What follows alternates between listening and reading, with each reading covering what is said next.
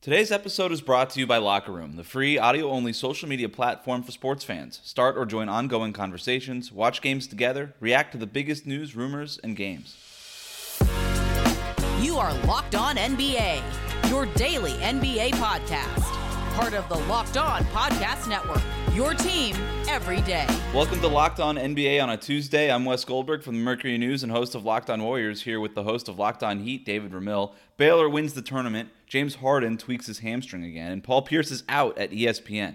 But we begin today in Dallas, where the Mavericks ended Utah's nine-game winning streak with a 111 to 103 win.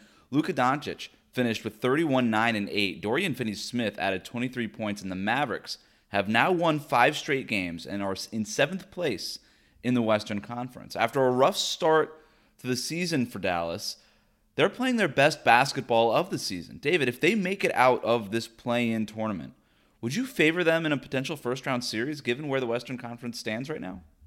Favor them? No. I, I, think that's still a little premature. I look, I have faith that they can potentially win one. And look, that's a pretty sweeping statement in and of itself, right? I mean, it all depends on the particular matchup they would get in a kind of first round matchup. But I think they're good enough to win a series, which is something that I don't think was part of the conversation a couple months ago. Well, if they stay at where they're at at number seven, right, which would put them in the play-in tournament, but I think they're much better than Memphis, San Antonio, Golden State. Uh, maybe if New Orleans or Sacramento end up backing into it, they're they're the favorites to win the play-in tournament and end up holding on to that seventh seed, right? And sure. If that happens, then you're looking at a potential uh, matchup in the first round with Phoenix. Mm-hmm. And I don't mean to poo-poo Phoenix because they've been awesome. They've won six straight games, nine of their last ten Chris Paul, Devin Booker, they're, they're playing out of their minds. Everything seems to be coming together with them. But if you put Luka Doncic and, and these Mavericks on the floor against Phoenix, look, I, I agree with you. I don't think that anybody should favor Dallas in that matchup, but you would feel pretty good about that versus if they were playing the Clippers or the Jazz or even the Nuggets or a healthy Lakers, right? Uh, you mean they think you think they could possibly beat Phoenix pretty easily as things currently stand? Not not easily, but I think that they're in a good position to to pull off an upset, Phoenix or otherwise, because look, over the last 15 games that I mentioned, they got off to a really tough start to the season. There was coronavirus, contact tracing stuff, and Luka's shot was a little off. He seemed out of shape.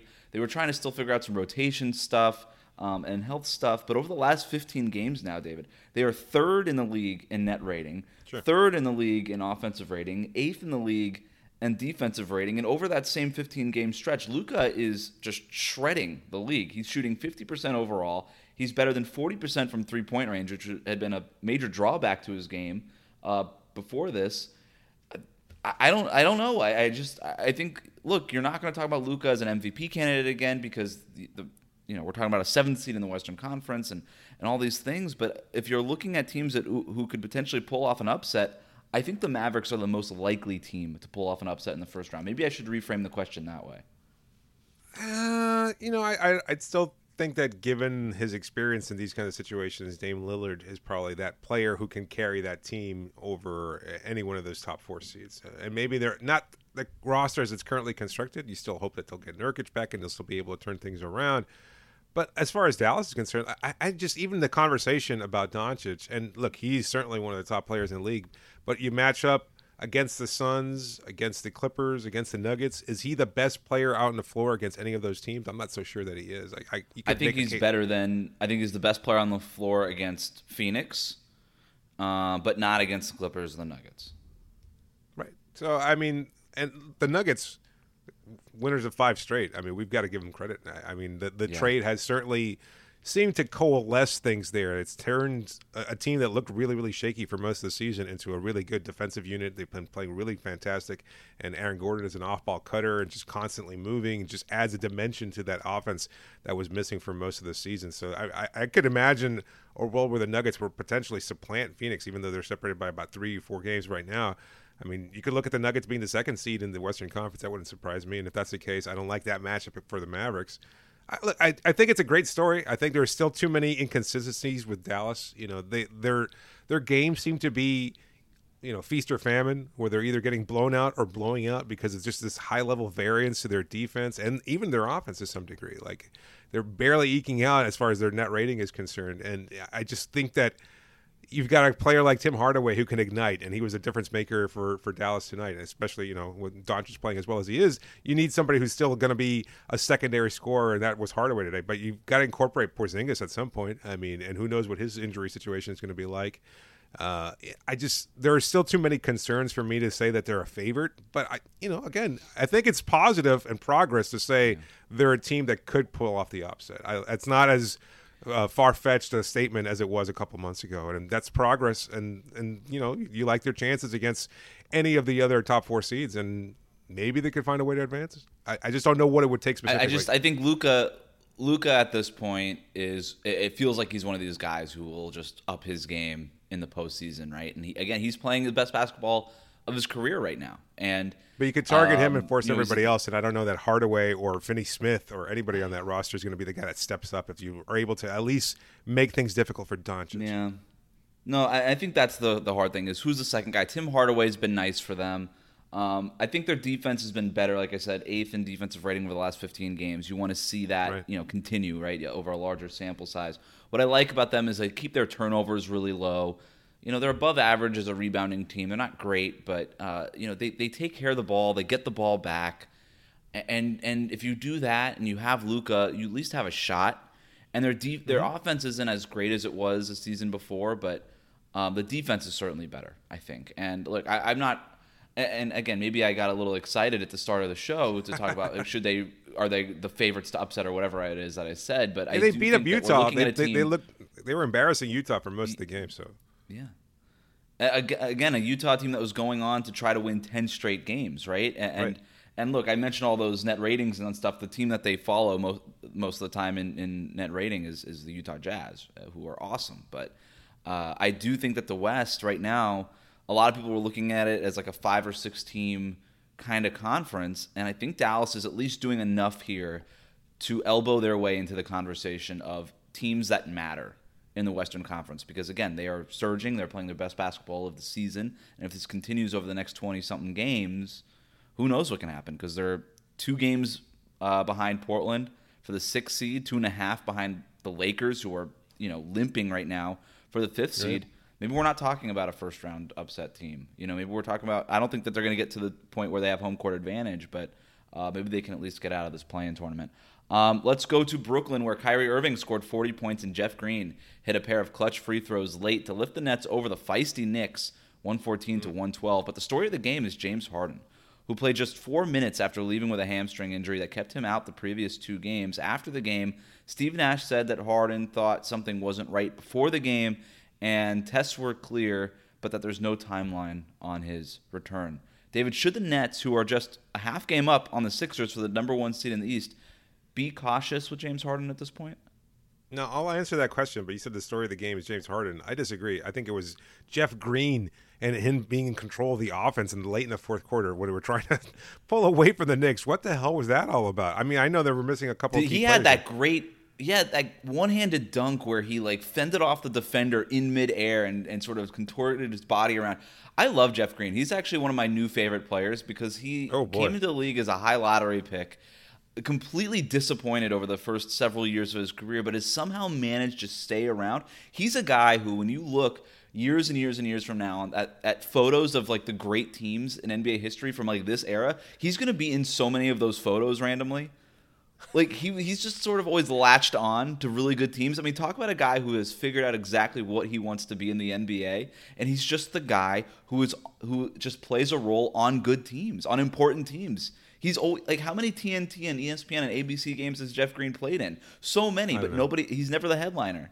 But he's, he's, he's the NBA equivalent I love of always career. a bridesmaid and never a bride. I, I, it just he's like always there. The, the, all that potential. Get, but he gets paid, and he's going to be in the league for a really long time.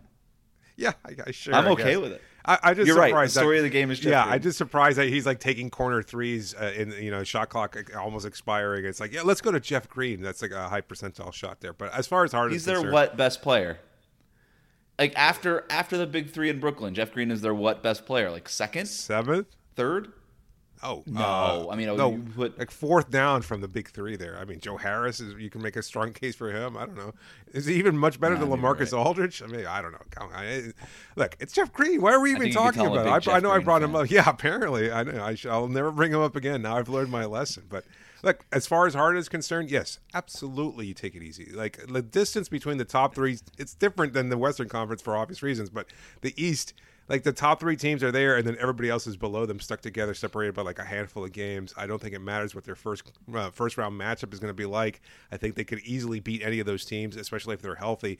Don't take any chances. Get all your key players as healthy as possible for this incredible playoff run. I mean, like you're poised for good good things, and you're still able to pull off victories. If you can get at least one of the big three out there on a nightly basis, your your, your chances are still pretty good. And look, it was Kyrie Irving having incredible pro, you know, incredible shots down the stretch there. Aside from whatever Jeff Green was able to muster, I mean, it was a, a really impressive showing from him.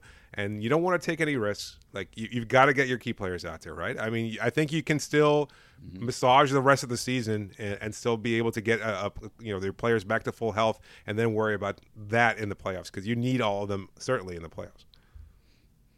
No, I think you're right. Like I think home court advantage will could matter um, because the teams at the top are so close. I think you know if it comes down to Philadelphia and Brooklyn in in the Eastern Conference Finals, home court could decide who wins that game. I don't think that that's out of the realm of possibility, but more important is just making sure that James Harden is healthy and that you Yeah. get that far in the first place. So Yeah. you've been cautious with Kevin Durant this whole time. You've been cautious with James Harden. You should continue to. You're, you've been cautious with Kyrie Irving, but in a different way, in that you don't ask about his whereabouts. And I guess that's being cautious with Kyrie. uh, but you've been cautious with your superstars all along, so you might as well just keep doing that because so far it's worked for you. We rank the top five prospects in the NBA draft, and then get to some of this Paul Pierce stuff. But first, David, tell the listeners about Locker Room. Well, this episode is brought to everybody by Locker Room. Locker Room is the first social audio platform made just for sports fans. The app is free to download. Once you're in, you can talk with fans, athletes, insiders in real time about your favorite team or sport. Uh, look, it's easy to use. You know, just it's a perfect place to start or join a conversation about the league. You'll find fans just like you on Locker Room for watch parties, debates, post-game breakdowns, to listen to your favorite Locked On NBA episode, and of course, you can find Locked On hosts across the NBA, uh, Major League Baseball, NHL, whatever sport you're looking for, and. Uh, we've been doing weekly uh, locker room uh, shows for, for across the whole network. So you'll be sure to find all of your locked on your favorite locked on hosts there. Go download the free locker room app now. It's currently available on all ios devices. And be sure to create a profile link your twitter and join the nba group for the latest league updates. I know you'll find a ton of incredible rooms around your favorite teams and leagues. I can't wait to join you all in the app. Download the rock locker room app today. Locker room it's changing the way we talk about sports but one thing that's also been pretty consistent about changing your approach is rockauto.com. It's so I don't know, it's just an uncomfortable situation to go order parts at a storefront. You've got access to computers, the same computers they have at those stores, and access to rockauto.com at home or in your pocket. It's a family owned business. They've been serving auto parts customers online for 20 years. You can choose from hundreds of manufacturers and they're easy to use site, and you get everything you need with just a few easy clicks delivered directly and safely to your door. RockAuto.com's low prices are the same for everybody, so go to RockAuto.com right now, see all the parts available for your car or truck, then go to the section that says How did you hear about us and enter Locked On so they know we sent you. Amazing selection, reliably low prices, all the parts your car or truck will ever need. That's RockAuto.com.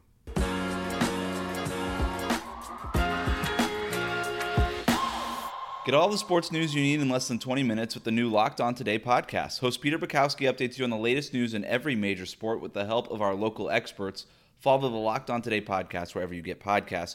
We're going to get to what Jalen Suggs' tournament play means for his draft stock in a moment. But first, David, Paul Pierce finally did something that Dwyane Wade never did get fired from ESPN. Uh, what is happening here with the Paul Pierce situation?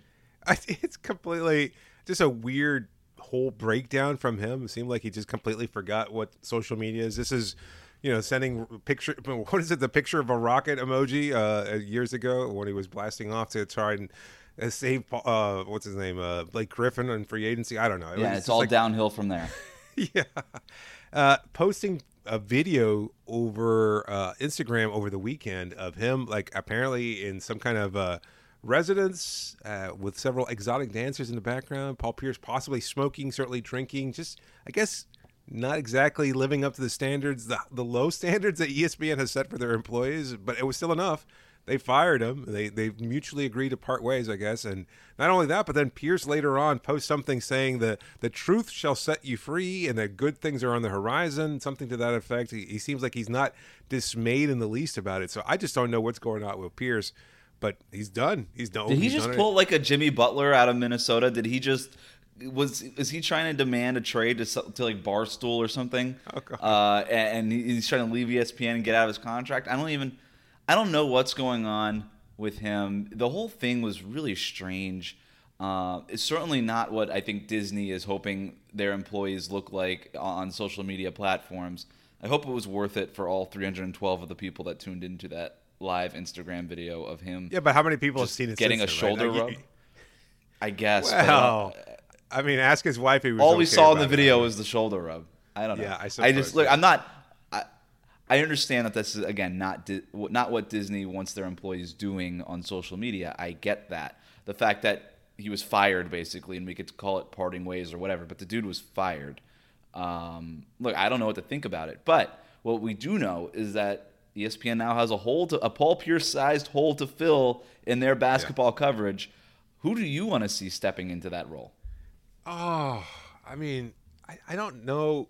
I don't know if there's anybody really that comes to mind right away. I, I just I'm looking at the best voices in basketball, and they're and they're probably not even discovered, or certainly not uh, on national television anyway. Uh, but you look at maybe Dwyane Wade, Candace Parker, like those two have been so phenomenal and provide such a sharp contrast from the rest of the athlete-driven media perspective. Like you, you've got the old heads like Charles Barkley and Shaquille O'Neal, and even Kenny uh, to some degree, just constantly arguing, talking about the game, shooting down players. You've got Shaq's bizarre interaction with Donovan Mitchell from a few, couple of months ago. Like this just seems to be a recurring pattern. And here, all of a sudden, is a gift horse delivered directly to you, where you can say, you know what, I'm, I'm able to jettison the dead weight of Paul Pierce and his meaningless opinions off the set, and I can bring somebody in with some actual informed perspective.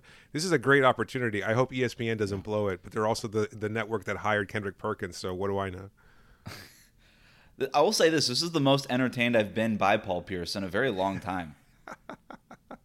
Has, he, has he ever got know, anything maybe- right? Like I, I mean, I know when it comes to his Heat hate them, he just he has never been accurate about their chances in the playoffs or anything about you know. I think he he didn't like the addition of Jimmy Butler, What- thought they were going to be a bad team, Yeah. or whatever. So I mean, it, it's been No, what's your clear. what's your all time favorite? What's your all time favorite Paul Pierce moment on TV? Because I'll tell you mine really quick. I'll give you a moment to think about yours. but aside from getting very, carted off and, and crapping your pants, I mean that's a pretty low moment, but uh, that's No, no, no. In, in a as a broadcaster, Oh, I mean, okay. as a broad, no, Yeah, as a I mean, player, hey, as a player, I Do we know if he hasn't uh, crapped him- his pants as a broadcaster? Because I don't for certain. That's The look well, on Rachel Nichols' he, face, He did you know, just he did just metaphorically crap his pants. That's what just happened there. But uh, I will never forget him as a player throwing his headband into the Brooklyn Nets stands, and then a fan just whipping it right back at him. I don't want anything to do with your sweaty headband, Paul Pierce. That was to me an all-time moment for him on the court. Uh, as a broadcaster, I will never forget Jalen Rose during the height of the, and this is why I brought up Dwyane Wade at the start of the segment when Paul Pierce was saying that he had a better career than Paul Pierce, and even you know the great John Karalis, the host of uh, Locked On Celtics, and and will host tomorrow's Locked On NBA show. He and I got into it on Twitter. John Karalis, I still think uh, to this day, I still think. Uh, Thinks there's an argument worth having, Dwyane Wade versus Paul Pierce and John. I will tell you, there is not an argument worth having. And if there, if you need further proof, Dwyane Wade, to David's point, is a much better broadcaster than Paul Pierce was. I mean, Dwyane Wade is literally better at everything Paul Pierce ever was at, other than, of course, screwing himself up on Instagram Live. Uh, But I'll say when Jalen Rose just listed Dwyane Wade's resume versus Paul Pierce's resume on an episode of Countdown or something, and all Paul Pierce could do was just stand, sit there and take it, that was my all time favorite. St- staring off into the oblivion, right? I mean, it was just wonderful. That's right. Yes. um, all right. Jalen Suggs finished with uh, 22 points on 8 of 15 shooting, but Gonzaga fell to Baylor in the championship game, squandering a chance at the first undefeated season in 45 years uh, and costing me some entertainment dollars, David. But Suggs is probably the player of the tournament, considering all that he achieved. That great Final Four buzzer beater in overtime, one of the all time great shots. I think right now, David, it would be a good time to just take some draft stock here and look at the top five prospects because all along we've been thinking it's the same basic group of five. Cade Cunningham, in, in some order, Cade Cunningham is really the consensus top pick. And then after that, it's really in a, um, a jumbled mix. Evan Mobley, Jalen Suggs, Jalen Green, Jonathan Kuminga. I think a lot of people had Jalen Green and Mobley up there, but I do think that Jalen Suggs, what he did in the tournament, maybe put him into that top three category. What do you think? Yeah, I guess that's fair. I'm, I'm trying to think whether or not a player, uh, has, has, whether or not their stock has dropped having a bad performance. And 22 game, you know, 22 points is fine, but I, I just felt like they were mostly ineffective. Like I, I, I know he was certainly targeted by Baylor's defense, but he, it seemed like even when he did have the ball, and he picked up a couple early fouls, so I know it was he never got into his rhythm, but just he didn't look smooth out there. And I don't know if it was a difficult moment for him. I don't know if it was the combination of the defense and maybe some jitters or something like that. But he did not look like the poised player that you want to invest your future on and, well, and potentially build they, your They lost by a bunch of points. And and I wouldn't and Jalen Suggs was the leading scorer for most of the game, not just for Gonzaga, but for all players. Butler from Baylor ended up getting 22 points late and sort of tying Suggs for the high score of the game. I don't think you could. I think he just. I don't think that that game hurt his draft stock at all. Yeah. And I and if you look at the bigger picture of his tournament play in general, uh, I think it probably helped his draft stock. Yeah, yeah. I mean, that's that's probably fair. I, I think that's how most scouting uh, looks at a bigger picture like that, a combined level of work. But you all, you always want to see a player rise up in those situations. And and while he was their leading scorer, I still don't think he made the most and maximized the opportunity. Like if there's anything that we all know from covering the league is that these opportunities are very few and far between and you always want to take advantage of them when they're there because you could spend the rest of your career trying to get to this point and never get there. I mean certainly if he joins a lottery bound team next year he could wind up going years without ever making the playoffs. And then once he done once he does it's always about making that that slow incremental growth and hopefully like, that you can build a roster around him and get that key free agent or something like that you know to from being a first round exit to maybe winning that first round series and then eventually moving up and up and up, but that could take six, seven, eight years, even longer in some cases. You never want to depend on that. So I, I don't know. It's just I have concerns, but you're right. As far as top five status, certainly there, top three status, good argument that he could probably make it there. And this will change. As much as we're saying this now on the yeah. eve of the NCAA championship, uh, the men's championship, I should add, these players will rotate. Well, I think after Cunningham, they'll certainly rotate. We'll see some name kind of slip in there, maybe some potential, maybe something will happen at a combine or in certain situations where a player's status will all of a sudden rise and take us by surprise. It always happens invariably every yeah. year, so we'll see what happens. And we're getting and we're getting a combine this year uh, early. Like we know about it early on now, as opposed yeah. to last year where it was sort of haphazard. Uh, and you're right, everything can change. I think a guy like Evan Mobley from USC. Uh, with his athleticism, a guy like Jonathan Kuminga and Jalen Green with their athleticism can certainly mm-hmm. rise. But I think Suggs, what I think executives and, and, scouts will probably keep coming back to is that dude really showed up in the tournament, and I, and you could we could dis, we could debate if he didn't play up to standard in, in the championship game. I, I'm a little bit less harsh on him than you are, but. Um, that that is at least something that and look, Evan Mobley had a nice tournament too, so I shouldn't poo-poo that. But he did lose to Jalen Suggs. Yeah. Uh, Cunningham had a nice tournament before his team got outed as well, but um, Suggs had by far the best tournament um, and captured headlines more than anybody else did, and, and that could help him. Uh, Is there we'll a team that you think he could immediately make an impact with? I think the Warriors, the team I cover, would would be benefit from him the most because, uh, but besides Cade Cunningham, I think Jalen Suggs is the most NBA ready player of this top five group that we're talking about. Jalen Green and Kuminga, they need to go somewhere where they get more about a fit, lot of right? rope. Yeah, they yeah. need they need like an Anthony Edwards LaMelo Ball type situation where they need some rope and they need a, a, a, opportunity to play through mistakes because I think both of those guys could be really really good and potentially the best players in this draft. But it's going to take years to get there, and they're going to need to play through some of that stuff. Where I think Cunningham mm-hmm. and Suggs can help a good team right away, uh, and Mobley to a certain respect can too. But it's going to be more about a fit, I think, with him. Um, all right. We'll get to some other other NBA scores from Monday night before looking at what's wrong with the Warriors. But first, David, tell the listeners about BetOnline. Well, it's the fastest and easiest way to bet on all your sports action. The football's over. The, the NBA and you know college basketball is on pause, but soon enough it'll be restarting again. The NHL though is in full swing. Major League Baseball, BetOnline covers awards, TV, TV, shows, reality TV, anything you can imagine. Real time updated odds and props on almost anything. BetOnline has you covered for all the news, scores, and odds. It's the best way to place your bets, and it's free to sign up. Head to the website or use your mobile device and sign up today and receive a 50% welcome bonus on your first deposit. BetOnline, your online sportsbook experts. Don't forget to use the promo code Locked On.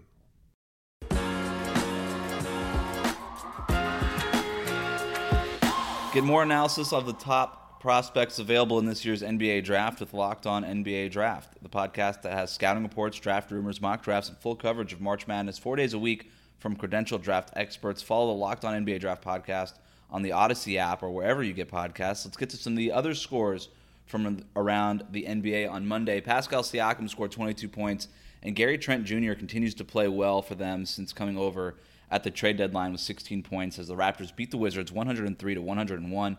Sacramento lost to the Timberwolves 116 to 106, an embarrassing loss for the Kings, who waste a quality 31 point, 9 assist game from De'Aaron Fox. Karl-Anthony Towns from Minnesota had 23 points, 13 rebounds, and 5 assists. The Kings have now lost four straight, and they've fallen a game and a half behind the Warriors for the 10th seeded final spot in the play-in tournament.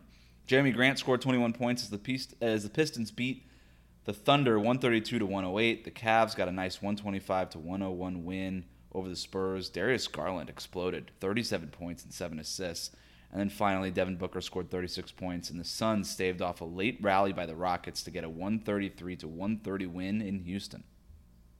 Look, you mentioned the Warriors before uh, in terms of their draft prospects and things of that sort, but uh, they host the Bucks tonight on TNT, and it's not going to be uh, the typical matchup as it has been in years past with some heavyweight players there. Uh, it's not the, the same kind of big game that people would have hoped for. Said the Warriors are reeling. They've lost seven of their last eight games, including the last three in a row. Steph Curry is dealing with a lingering injury to his tailbone. The Warriors have fallen four games below 500, as you mentioned, and they're barely holding on to the final spot of the play-in tournament. Which, if it did not exist, the Warriors would be two and a half games behind Memphis for the final playoff spot. So their only hope of making the postseason is the play-in tournament at this point.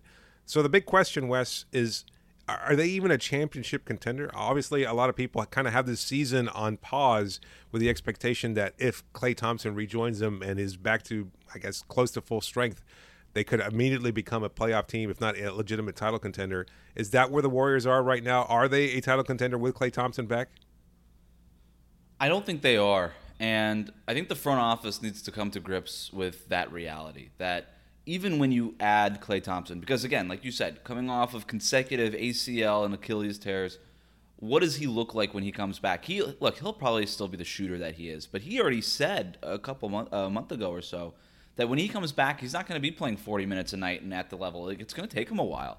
And you look at these injuries, it usually takes you about a season before you're really back to where it is that you want to be. I mean, Kevin Durant this year came back from his Achilles, but he's been dealing with some lingering other lower body body injuries and stuff like that. I mean, it right. takes a while to bounce back, and uh, I, I, think that this front office would be fooling themselves if they think that just adding Klay Thompson to this mix would turn the Warriors into a championship team. Because let's look at the top. I mean, yeah, you'll you'll have Steph and Klay and Draymond; those are the familiar names, and you would argue. And I think, you know, Warriors fans would argue, right, that hey, we didn't have Kevin Durant for most of the 2019 finals run, and we still got to the to the NBA finals, right? And you look before, before Durant got there, we won 73 games and all that, but that was two years ago. That was 2019. All these players have, uh, have aged. Draymond Green is in clearly a different phase of his career. Steph is still playing at an MVP caliber level. Like you look at his stats now versus five years ago when he was the unanimous MVP, they're basically identical.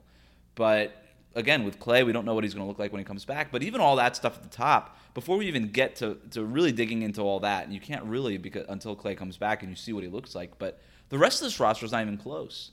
And, yeah. and I think they're paying the price for those finals runs because Steph is going to be signed to a new extension this summer, probably.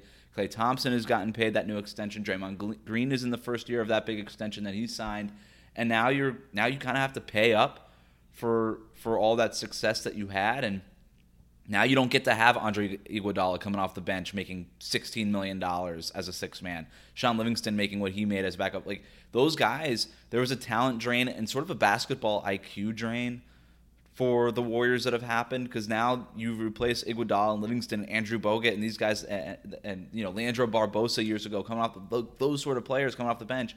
Instead, you got Damion Lee and Jordan Poole and Juan Toscano Anderson, and these are nice players, but uh, very far from the type of player that uh, used to fill out that Warriors rotation. Uh, you're talking about guys that are like ninth, tenth men versus guys who could be arguably starters and certainly above average, you know, rotation players. Uh, that to me is the biggest thing that the Warriors need to fix. Get Klay Thompson back. That's going to be great, but you can't just rely on that.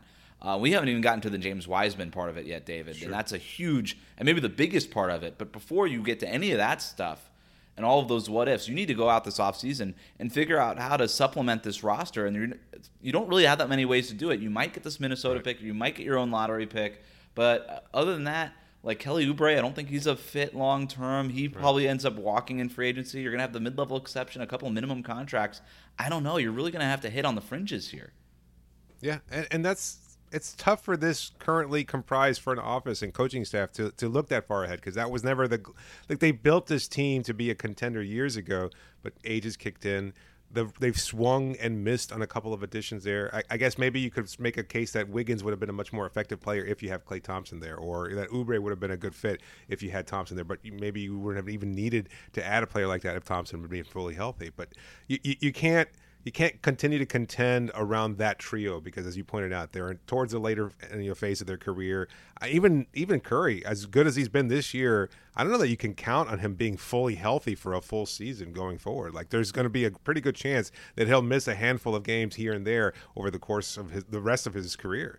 And if that's the case, how long before you know the bottom drops out? You haven't been able to make those kind of adjustments. And I know that you know you could probably speak to this a lot more than I could. But Steve Kerr, I know, has been criticized a lot because he was never hired for this specific role. Uh, it, you know, again, everything's changed around him, and he hasn't necessarily been able to adapt as well. And so now you have questions about what team you are and what team you want to be moving forward, and not a lot of opportunity to to you know make those kind of corrections on the fly here without sacrificing key players or key success or even whole yeah. seasons. And, and that's a, a difficult place for Warriors fans to be in. Well, that's where the James Wiseman bit comes in, right? Because he's the guy that keeps the floor from falling out from underneath this team, right? He's the guy that's supposed to bridge the the the right. present and the future, and he's just been bad as a rookie. And, and and there's things that are kind of out of his control. Like he missed. There was no summer league. He only played 69 minutes at Memphis. So he's got even less experience than a typical rookie that would come in because he didn't play a whole college season. Uh, missed training camp because of the coronavirus. Missed 11 games because of wrist injury. Missed three more games because of contact tracing. Like it's just been an up and down season for him. He's trying to work his way onto a team uh, that is pretty established in its identity, or at least was, uh, versus a guy like LaMelo Ball who can just sort of walk into Charlotte and becomes the identity or a, a, player like Anthony Edwards who goes into Minnesota and D'Angelo Russell gets hurt and they're just like, hey, you do something. Right. Uh, they're not asking Wiseman to do that. And I think, look, Steve Kerr's come under a lot of criticism, like you said. I think some of it's warranted, right? You, you could definitely run more pick and roll than he has. He tends to sort of stiff arm the concept of running a lot of pick and roll. I don't think you need to go full James Harden level pick and roll type of offense, but there's probably somewhere in the middle between that and running very little pick and roll like they currently do because – this isn't Zaza Pachulia or Andrew Bogut at center anymore, right? You pick this guy at number two, James Wiseman. You need to build around him just as if you would anybody else that you picked at number two, just like Charlotte is building around LaMelo and just like Minnesota is building around Anthony Edwards and Karl-Anthony Towns and these guys. You need to figure out your offense. And if Steph Curry is really that great, and by the way, he is, then he'll be able to figure it out even if the offense isn't 100% tailored to him anymore, just like it wasn't 100% tailored to him when Kevin Durant was there. And you, I hesitate to compare Kevin Durant to, to James Wiseman, but in terms of level of commitment you have to these players, it's exactly the same, right? right? At least at this point. Now, at the end of the season, you've got 22 more games if you're the Warriors, 22 more games to monitor James Wiseman's development. He needs to take a big leap over this next, or, or show you something that gives you some sort of faith and confidence that he hasn't completely regressed because, I mean, he's got no confidence out there. It's it, has been months since we've had the last wow moment, that last flash moment where you know you put him on Sports Center, and you're like, wow, this is what he can be one day. Right. I, I don't want to go. I look, this already happened with Markelle Fultz not long ago. Just because you're super talented and have all the talent in the world, con- like confidence issues earlier in your career can just shatter your your your your career. And and I'm not saying that that's happening with Wiseman right now, but it's if you're the Warriors and you don't see what you need to see by the end of the season, then you have to have some adult conversations after this thing is done and say, hey, is is this sort of the the the wagon we want to hitch the car or whatever that is? What's yeah. that saying, David? I don't even know. No, uh, no, I like it. Hitch, hitch the wagon to that cart. There you go. Yeah, is this what we want to do here? Do we want to hitch that cart to that wagon uh, and go nowhere? Because that's what would happen. Um, then that's so. What know, does it take? What's is how realistic is it? How, how, realistic is it that Wiseman can't take a lead? Because I'm looking at that second year leap that rookies often get. And, you know, especially this season without that, that kind of the G League experience or even the Summer League experience, excuse me, and being able to go back and forth perhaps and get some work in, in the G League to give him the more experience that he needs in order to progress at the NBA level and, and so on. I mean, those kinds of developmental steps have been missing for most rookies this season. And yeah, you see some rookies thrive and others like Wiseman potentially fail. Can he make the leap? Because I'm optimistic that he can, but you would know about it better than I would. No, I, I think I'm with you. I'm optimistic. If you get him out of this season, uh, right. put him in a non-pandemic related season. I mean, again, I mean, the guy played so little. I mean, he played 69 minutes since his senior year of high school, and he was and he didn't play any training camp or any preseason, and was starting against the Brooklyn Nets on opening night. I mean, that's tough. Uh, like, the, and so uh, you know you give him a regular offseason with a summer league and time to develop and just let him go to the weight room at Chase Center and, and work out without the bright lights and all these things that are stressing him out.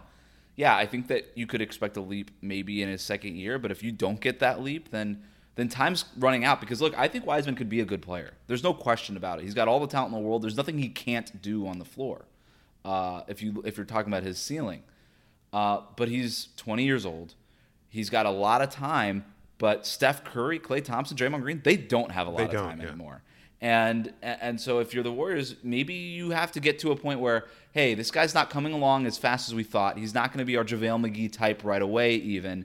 And so maybe we need to move him and this Minnesota pick and the Andrew Wiggins contract or whatever else it takes to put a package together. Maybe we're not getting a player in return with the ceiling and the upside that Wiseman has, but at least that player can help us right now. I, I think that's a, a conversation the front office may have to have if they do want to maximize Steph's prime, and that's an if because I don't know that that's the case, David. I really don't. I, I don't know if they val- if they may prioritize being good in 2027 or 2028 more than they prioritize being a championship contender in 2022. I don't have that answer, but I think when push comes to shove and you want Steph Curry to sign that extension and do right by him and Klay and Draymond, I think ultimately that they should and will decide, hey, we need to do what we can to become a championship, a bona fide contender again, because you know this, it's getting really, it's really, it's getting really heavy at the top in the NBA right now. Yeah, it's interesting. Uh, that'll do it for us today. Remember to subscribe to new episodes of Locked On NBA wherever you listen to podcasts for 30 minutes of the NBA's top stories every day. We'll be back here next Tuesday. In the meantime, you can find me at Locked On Warriors and David over at Locked On Heat. Thanks for listening.